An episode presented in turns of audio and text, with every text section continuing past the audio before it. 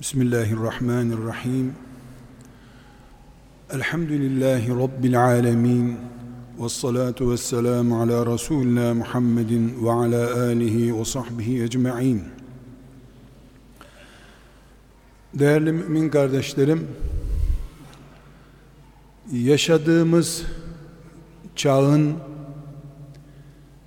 düşüncelerimizden kılık kıyafetimize kadar en tabii ihtiyaçlarımızdan sıradan zevklerimize kadar hayatımızı, duygularımızı kendi çağına göre yönlendirdiği bir nebze insan olarak irademizle yaşamakta zorluk çektiğimiz bir gerçektir ne giyeceğimizi belirleyen bir kültür var. Hangi evin, hangi odanın benim için daha zevkli olacağını, ben nerede daha çok rahat edeceğimi de artık danışmanlarıma sorarak yaşamaya başlayacağım.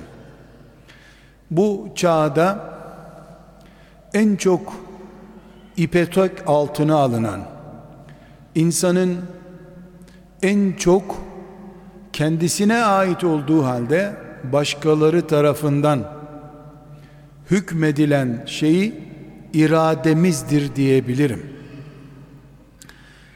Belki de bir gün bu böyle devam ederse insanlar kış gelmediği halde kalın giyinmek zorundasın diye bir haber duyarlarsa terliyor, bunalıyor oldukları halde bile kalın giyinecekler.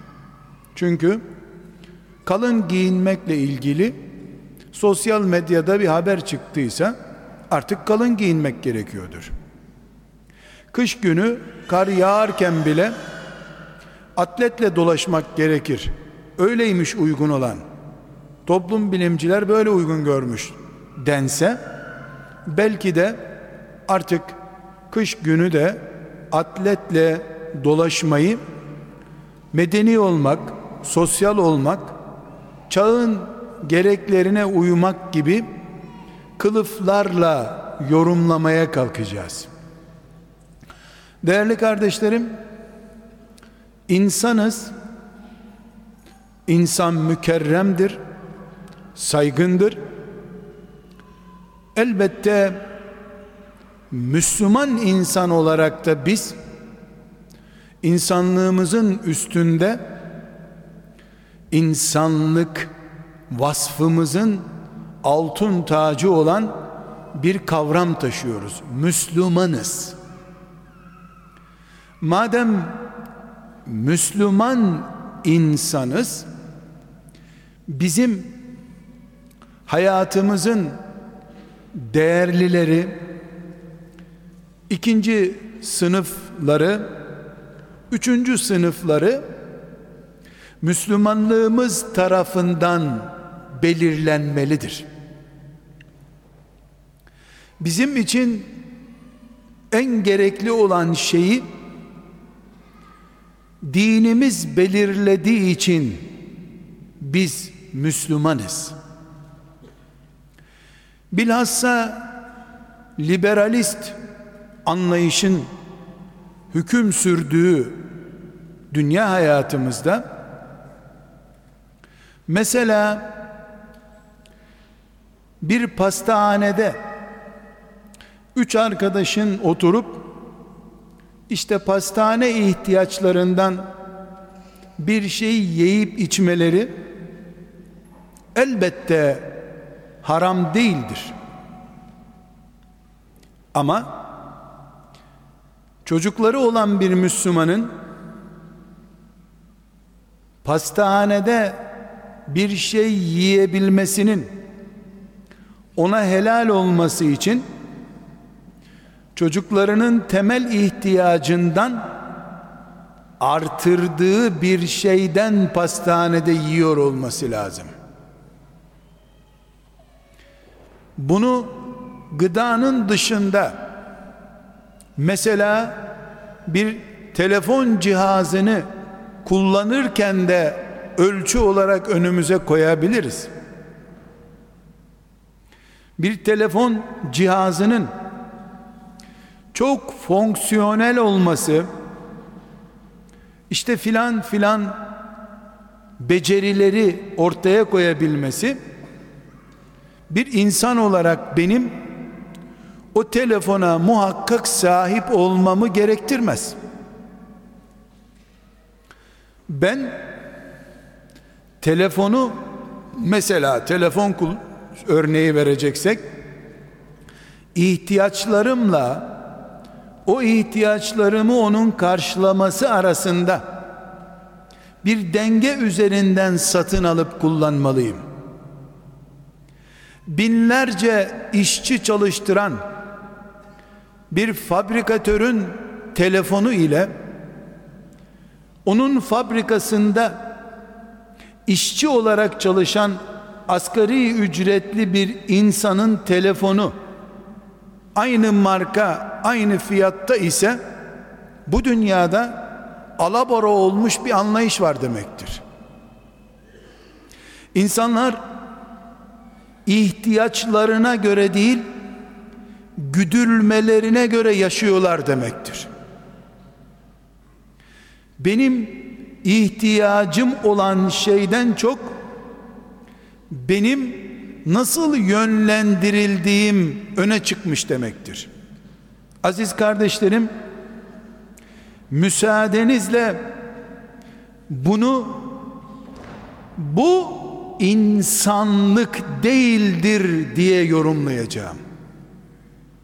Çünkü koyun çobanın zevkine göre otlamak zorundadır.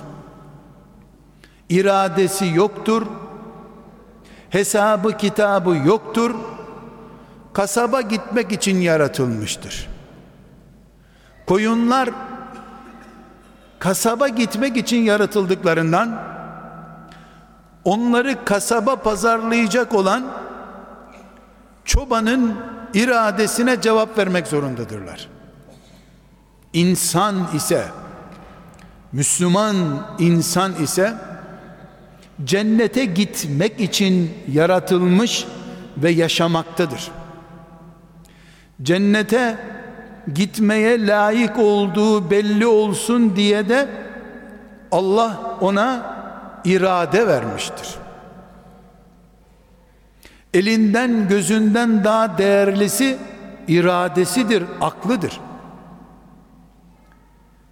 Bir insanın veya insanlar topluluğunun ne zaman üşüyeceğine bile başkalarının karar vermesi insanlık adına bir kayıptır.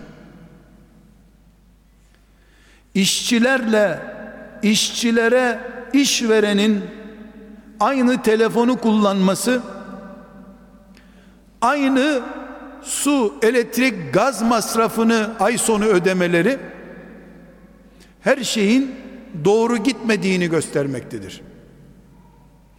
Teknoloji insana hizmet etsin diye yaratıldığı halde insan teknolojiye hizmet ettiği zaman dereler yukarı doğru akıyor demektir. Bütün dünyada böyle bir yaygın hastalık bulunabilir.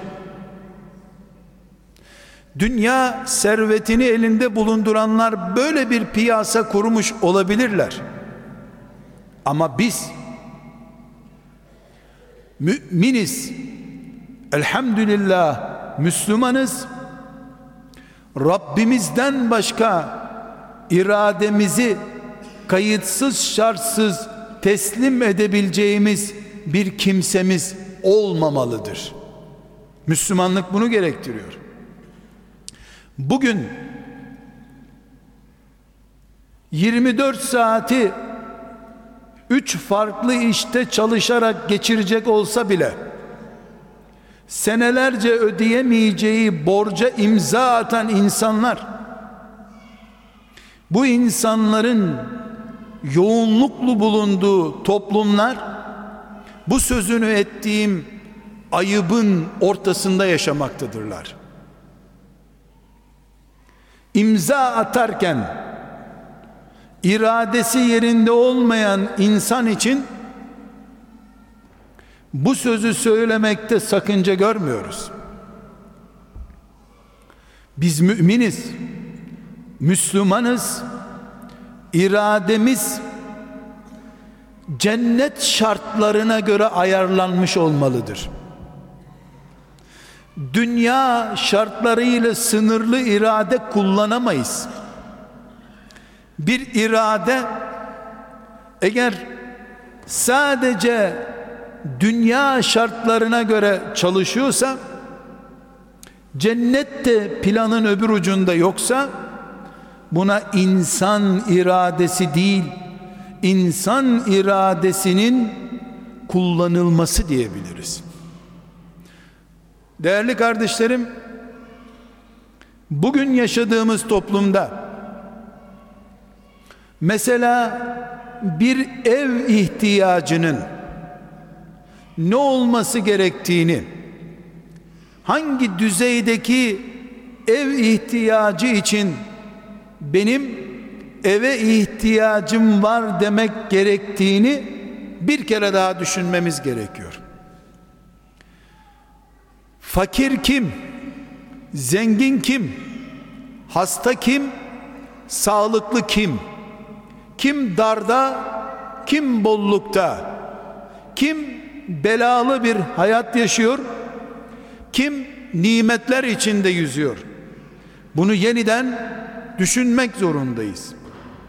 Çünkü bir eli yağda, bir eli balda dedikleri gibi keyfinde yerinde huzurlu bir hayat yaşayan insan bile bir arkadaşıyla bir araya geldiğinde her şey çok kötü, durum çok kötü, berbat, battık diyor. Hastanelerde sürünmek durumunda olan bir zavallı da aynı sözü kullanıyor. Ne hastanın hastalığı ölçü olmuş ne de ömründe hastaneye gitmemiş insan niye kanser korkusundan sen uyuyamıyorsun sorusuna cevap verebiliyor. Nimetlerle nimetleri anlayış kapasitemiz arasında bir uyumsuzluk var. Bu sebeple biz bugün ümmeti Muhammed olarak yarın Rabbimizin huzurunda nimetlere nankörlük etmiş insanlar olarak hesaba çekilmemek için elimizdeki nimetleri ve o nimetlerin neresinde bulunduğumuzu bir kere daha düşünmek zorundayız. Fakirlik kavramı bu çağa göre anlam değiştirmiş olabilir. 50 sene önce ekmek karnesi için sıraya giren insana fakir deniyordu. Şimdi pasta bulamadığı için bir insan fakir sayılıyor olabilir. Ama insan yine bir dilim ekmek için yaratılmış bir insandır. Kavramları biz değiştirdik. Fakirliğin yerini biz değiştirdik. Bu hususta sevgili Peygamber aleyhisselam efendimizin hepimizin evlerinin en temel kurallarından birini olacak. İş yerimizin temel ölçülerinden biri olacak. Muhteşem bir ifadesini burada bir mümin olarak anladık ya Resulallah. Bu böyledir diyeceğimiz şekilde dile getirmek istiyorum. Bukhari'nin rivayet ettiği bir hadiste buyuruyor ki Ey insanlar Allah'tan bela istemeyin afiyet isteyin. Afiyet isteyin. Amcası Abbas radıyallahu anh bir gün Resulullah sallallahu aleyhi ve selleme bana bir nasihat eder misin diye ricada bulunduğunda ona amca Allah'tan afiyet iste diye cevap verdiğini ama bir zaman sonra tekrar aleyhissalatu vesselam Efendimizin huzuruna çıkıp bana nasihat etmeyecek misin diye tekrar ricada bulunduğunu onun da amca Allah'tan afiyet iste dediğini aradan birkaç gün geçtikten sonra yine karşısına çıkıp bana şu dünyanın ve ahiretin en güzel şeyi nedir söyle onu Allah'tan isteyeyim dediğini bunun üzerine de sallallahu aleyhi ve sellem efendimizin amcasına yaklaşıp amca bak amca Resulullah'ın amcasısın şu dünyada bir müminin Allah'tan isteyeceği en büyük şey afiyettir bunu unutma demiş. Aziz kardeşlerim, bizim sözlüğümüzde afiyet birisinin yemek ikramından sonra teşekkür edene afiyet olsun demekten ibaret olabilir.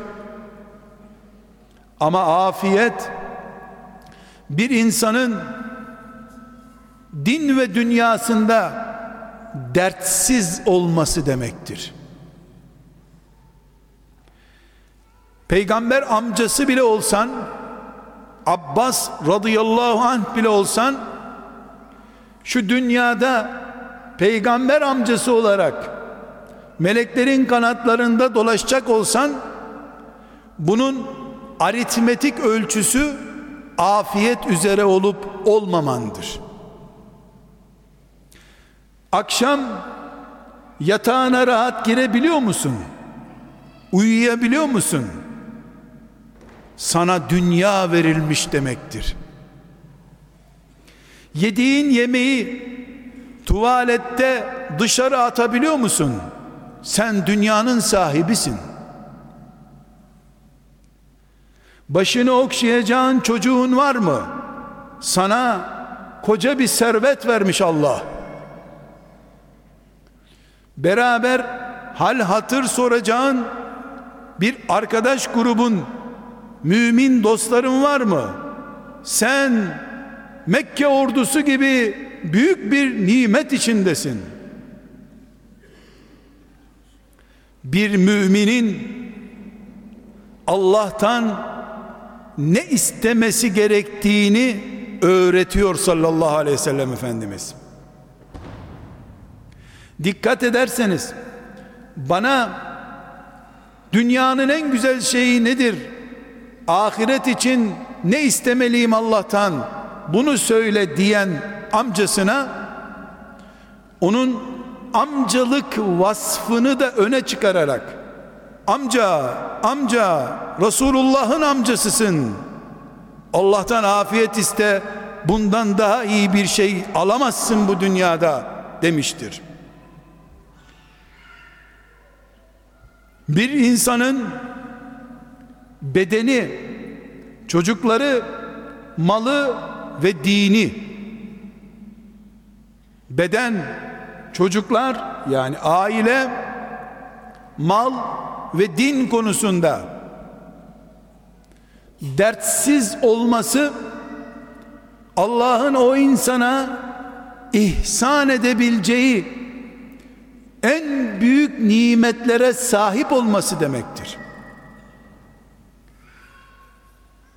Bizi anket kuruluşları veya sosyal kurumlar huzursuzluk açısından etkileyebiliyorsa eğer afiyet içinde olmamıza rağmen ağırmadığı halde başımız baş ağrısı iddiasında streste bulunuyorsak şu dünya hayatının aslını ve orijinalini bize öğretmek için gelmiş bulunan sevgili peygamber aleyhisselam efendimizi tanıyamadığımızdandır bu. O acılardan bile lezzet çıkartmayı bize öğretmek için geldiği halde biz acısızlıktan acı çeker hale geldik. Şimdi aziz kardeşlerim sevgili peygamber aleyhisselam efendimiz Tirmizi'nin rivayet ettiği bir hadisi şerifinde bize üç nimet sayıyor. Ve böylece bu hayatın en değerli üç unsurunu önümüze koyuyor. Müslüman olarak Muhammedun Resulullah deyip ona iman etmemiz nasıl namaz kılacağımızı ondan öğrendiğimiz gibi nasıl huzurlu yaşayacağımızı da ondan öğrenmemizi gerektiriyor ya. Şimdi bize sayacağı bu üç nimet herhangi birimizin akşam yatağa girdiğinde sabah kalkıp iş için evden çıktığında nasılsın sorusuna ne cevap vermesi gerektiğini de gösteriyor. Ben üşümüyorsam birilerinin hava soğuktur demesiyle soğuk olmamalı. Ben terlemedikçe hava sıcaktır sözü beni etkilememeli. Ama benim göz ayarlarım, zevk ayarlarım, istek ayarlarım, liberalist, kapitalist anlayışa göre başkaları tarafından toplum mühendislerince ayarlanıyorsa ben o zaman Karun kadar servetin içinde bile yokluk kıtlıktan söz edebilirim. Üç günlük olduğuna iman ettiğim dünyayı sonuna kadar yaşayacak tamah taşıyorsam ben beni doyuracak fırın yapılamaz ki bu dünyada. Toprağın altı da var ve orada daha uzun kalınacak diye imanım köklü değilse toprağın üstündeki en yüksek binanın sahibi bile olsam bulutlara elimi değdirsem ben rahat etmem o zaman. Ben ve Allah ben ve Rabbim demedikçe bir Müslüman kadın veya erkek ben varım bir de Rabbim var demedikçe yok komşu da var arkadaş da var çevre de var onların da ne dediğini dikkate alayım diye düşündükçe hiçbir insan huzurlu uyuyamaz.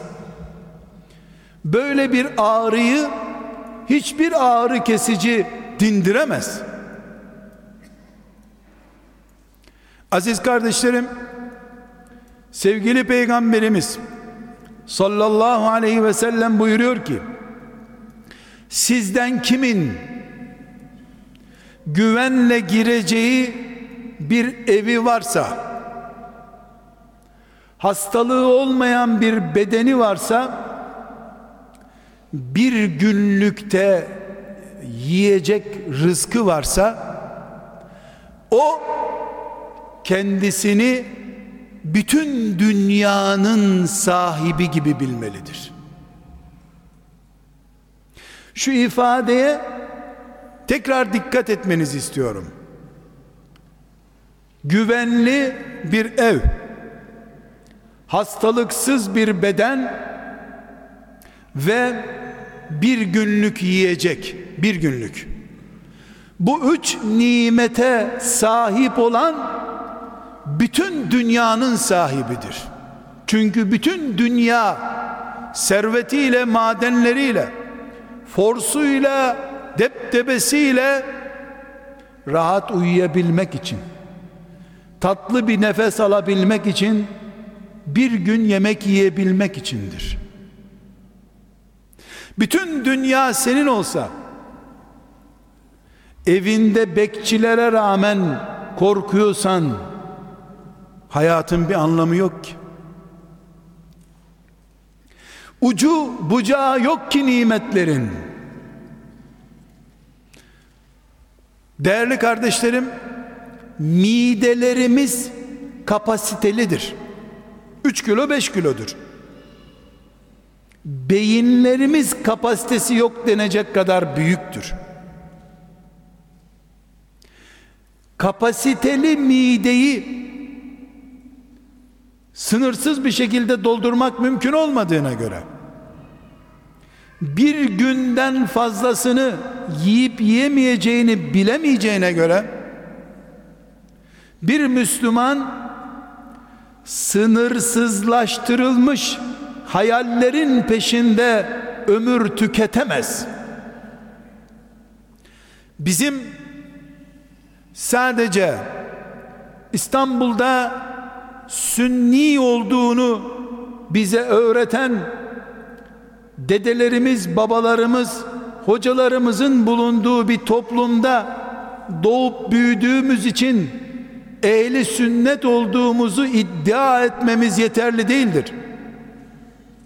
Sakal bıraktığımızda ehli sünnetten olduğumuzu belgelemeye yetmeyebilir.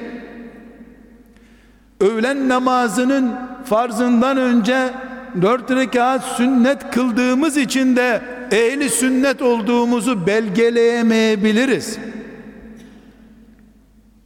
Şu nimetler denizi olan bu dünyada nimetin asgarisi ve azamisi hakkında Resulullah gibi düşündüğümüz zaman sünnet mantıklı Müslüman olmuş oluruz. Güvenle girip çocuklarınla oturduğun bir evin yara bere içerisinde olmayan bir bedenin ve dolabını açtığında bir gün yetecek kadar rızkın varsa verdin ya Rabbi elhamdülillah iyiyim dediğin zaman Medine'de aç kaldığı halde evine yiyecek götüremediği halde sana şükrederim Allah'ım diyen peygamberin sünnetine uymuş olursun. Dolabındaki dondurulmuş yiyecekler bile sana bir ay yeteceği halde taşı sıkacak kadar güçlü yumruğun bulunduğu halde çalan saate rağmen sabah namazına kalkamayacak kadar huzurlu, rahat uyuduğun yatak odaların bulunduğu halde hayatı berbat, çökmüş, gitmiş, afetler dünyası olarak anlatırsan sen melekler bunu böyle dinlerlerse senelerdir evine zile çalıp giremeyen senelerdir çocuklarının nerede olduğunu bile bilmeyecek kadar dar bir hayat yaşayan insanlar da biz zordayız deseler melekler kime inanacaklar? Senin dondurulmuş yiyeceklerin bile onlara beş ay altı ay yetecek kadar fakir ve sefalet içerisinde yaşayan insanların bulunduğu bir dünyada sen kıtlıktan, zorluktan, geçimsizlikten, her şeyin kötüye gittiğinden söz edersen, bütün bu sözlerin yükseldiği göklerde bu ortalama nasıl bulunur acaba? Sözlerimiz kesinlikle boşa gitmiyor. Ulu orta konuştuk, söyledik gitti olmuyor. Söyledik, yazıldı, önümüze konacak oluyor.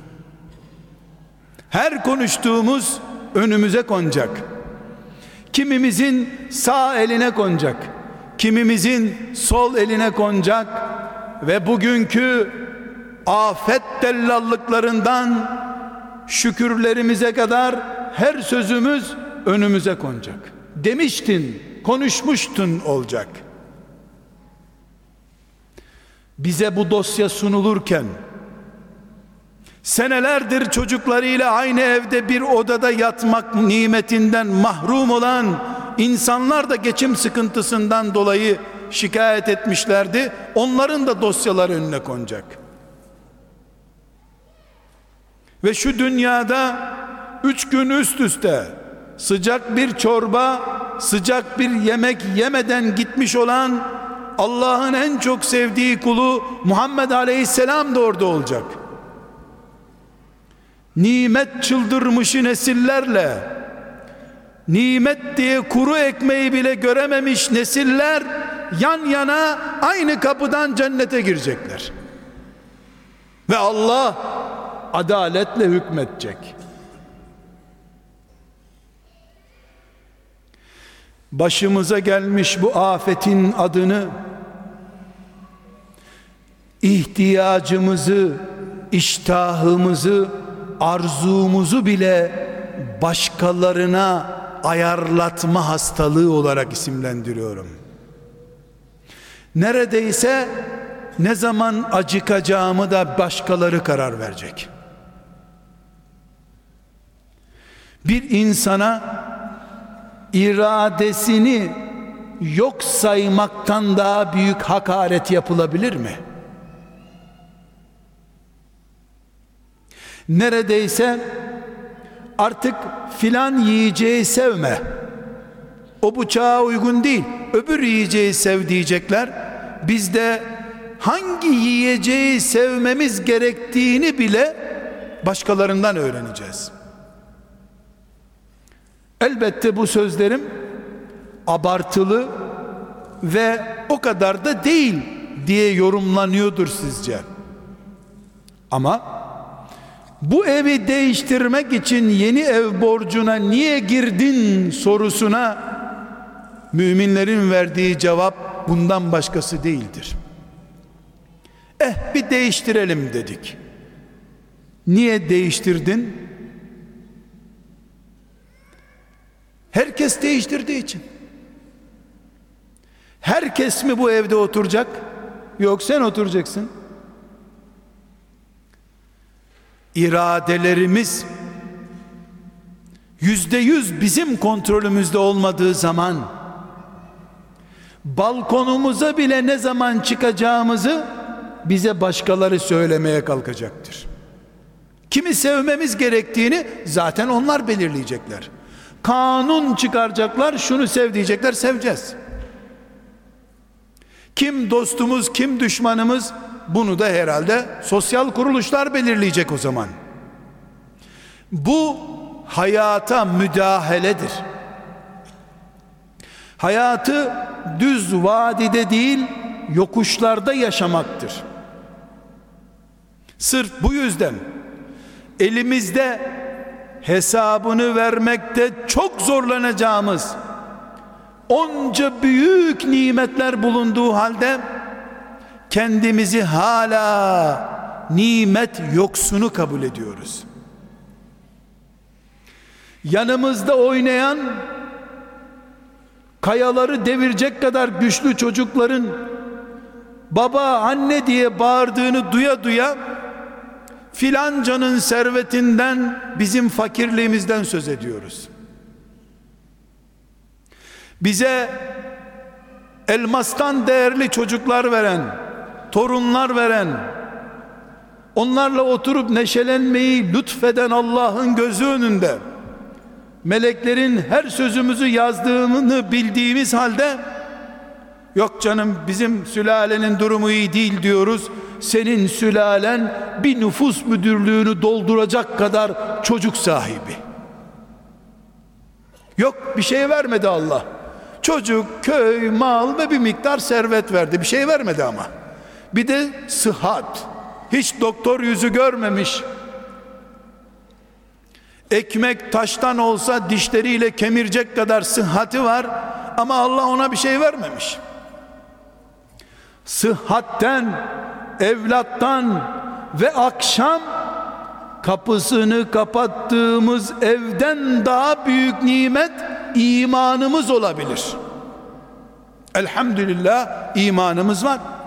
Bu nimetlerde kimde ne kadar varsa kendini o kadar zengin bilmelidir ki hayata bir ağacın altında dinlenmek için bu dünyaya gelmiş insan gözüyle bakan Resulullah'ın biricik ümmeti olsun. Sallallahu aleyhi ve sellem. Sakalla veya kılık kıyafetle öğle namazının sünnetini kılmakla elbette mübarek işler yapıyoruz. Ama kafalar liberal olduğu sürece paranın hükümranlığına esir edilmiş kafaların sahibi olduğumuz sürece Enes İbni Malik gibi Ayşe gibi Ebu Bekir gibi Ömer gibi mümin olma yolunda çok geri kaldık demektir ev nimetini milyonlarca kere şükretmemiz gereken bir nimet olarak görmek zorundayız. Yalnız kardeşlerim yani evin tapusunu kastetmiyorum. Kirada da olsa, emanette otursan, geceyi sokakta geçirmemeni sağlayan ev nimettir eşine sarılabildiğin ve kimseden utanmanı gerektirmeyecek kapalılığı sana sağlayan ev dünya kadar değerlidir. Dolabı açtığında bir gün sana ve çocuklarına yetecek kadar yiyeceği yeterli gör ey mümin diyor sallallahu aleyhi ve sellem. Bir de gıdalarımızı dondurup senelerce sakladığımızı bilseydi Peygamber aleyhisselam Efendimiz. Ne derdi bilemiyorum. O şükrü bize nasıl tarif ederdi acaba? İşte amcası Abbas'a Allah'tan afiyet iste amca dediği bu üç şeydi. Yani kapısını kapatıp içeride oturabileceğin evin olsun. Hastalıksız bedenin olsun. 24 saat kimseye muhtaç etmeyecek gıdan olsun. Dünya senindir. Bu dünya bu kadardır. Daha fazlası derttir. Bu peygamber sallallahu aleyhi ve sellemin ümmetine gösterdiği eğitim sistemidir hayatı algılama tarzıdır. Aleyhissalatu vesselam. Değerli kardeşlerim, bugünkü hayat tarzı bize daha değişik bir sistem öğretebilir. Bir elbiseyi ikinci sene giyme diyebilir. Sen memur olduğunda da bu evde oturuyordun zaten. Emekli oldun hala aynı evde oturuyorsun ya. Çoluk çocuğuna rezil oldun diyebilir. Allah Allah 10 sene önce de otobüste gidiyordun sıla rahime hala otobüste gidiyorsun doğru dürüst bir araba almadın diyebilir filancanın çocuğu filanca değerli yerde okuyor senin çocuğun hala hiçbir yer kazanamadı diyebilir. Onun çocuğu kanser tedavisi görüyor. Onu senin gözünden gizler. Senin çocuğun koştuğunda atla yarışacak kadar bedeni sağlığı yerinde onu senden gizler. Bütün bu hastalıklı bakışlar sıradan insanlar için normal olabilir. Ama şu dünyaya bir ağacın altında dinlenmenin ötesinde bir değer vermeyen bütün dağlar önünde altın olarak akıtılmasını isteseydi dağların altın olup önünde akacağını bildiği halde dünyanın bir meteliğine değer vermeyen bir peygamberin ümmeti sallallahu aleyhi ve sellem dünyalıklar üzerinden ve kısır menfaatler üzerinden değerlendirme yapamaz. Sünnet Resulullah'ın sallallahu aleyhi ve sellem Medine'de yaşadığı hayattır.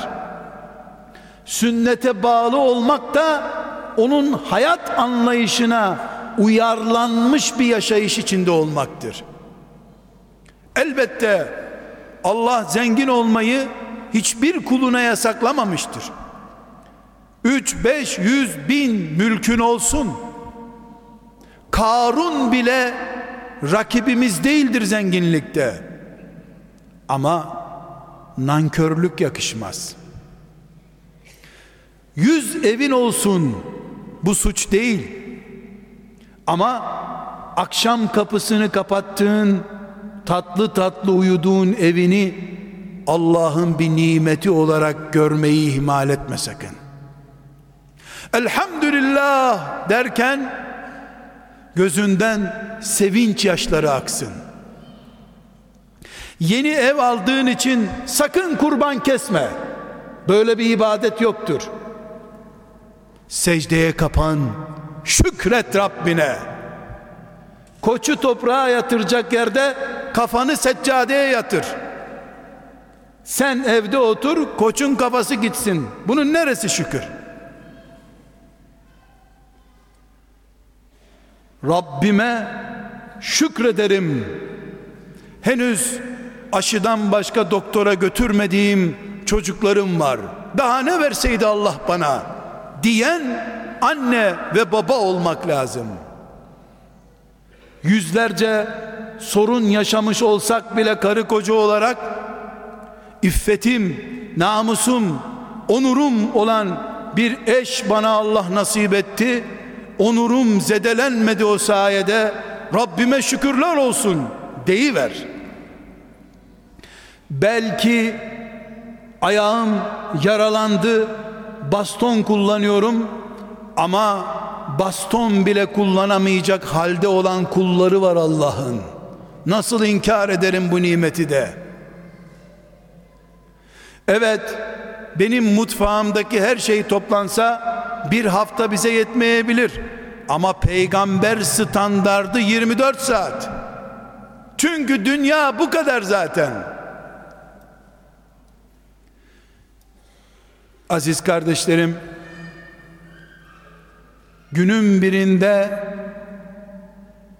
bir kahve ikram ettiğimiz insanın arkadaşımızın seneler sonra o kahvenin hatırını yok saymasını nankörlük, vefasızlık olarak görüyoruz da evlerimizi, çocuklarımızı, dolaplarımızdaki gıdaları yok sayan ifadelerimizi Allah'ın ne göreceğini niye merak etmiyoruz? Biz çocuklarımızın bize karşı babalığımızı, anneliğimizi basite alan anlayışlarını ayıplıyoruz.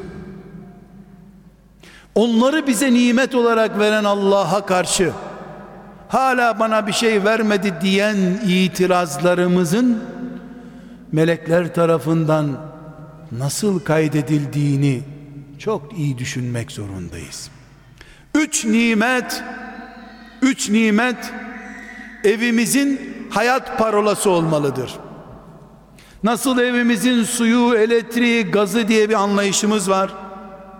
Biz de bu dünyada sığındığımız güvenli bir evimiz ve kalkıp yürüyebileceğimiz bedenimiz mutfaklarımızda 24 saat bizi aç bırakmayacak stokumuz varsa benimdir bu dünya.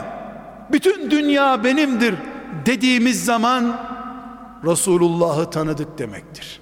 Sallallahu aleyhi ve sellem.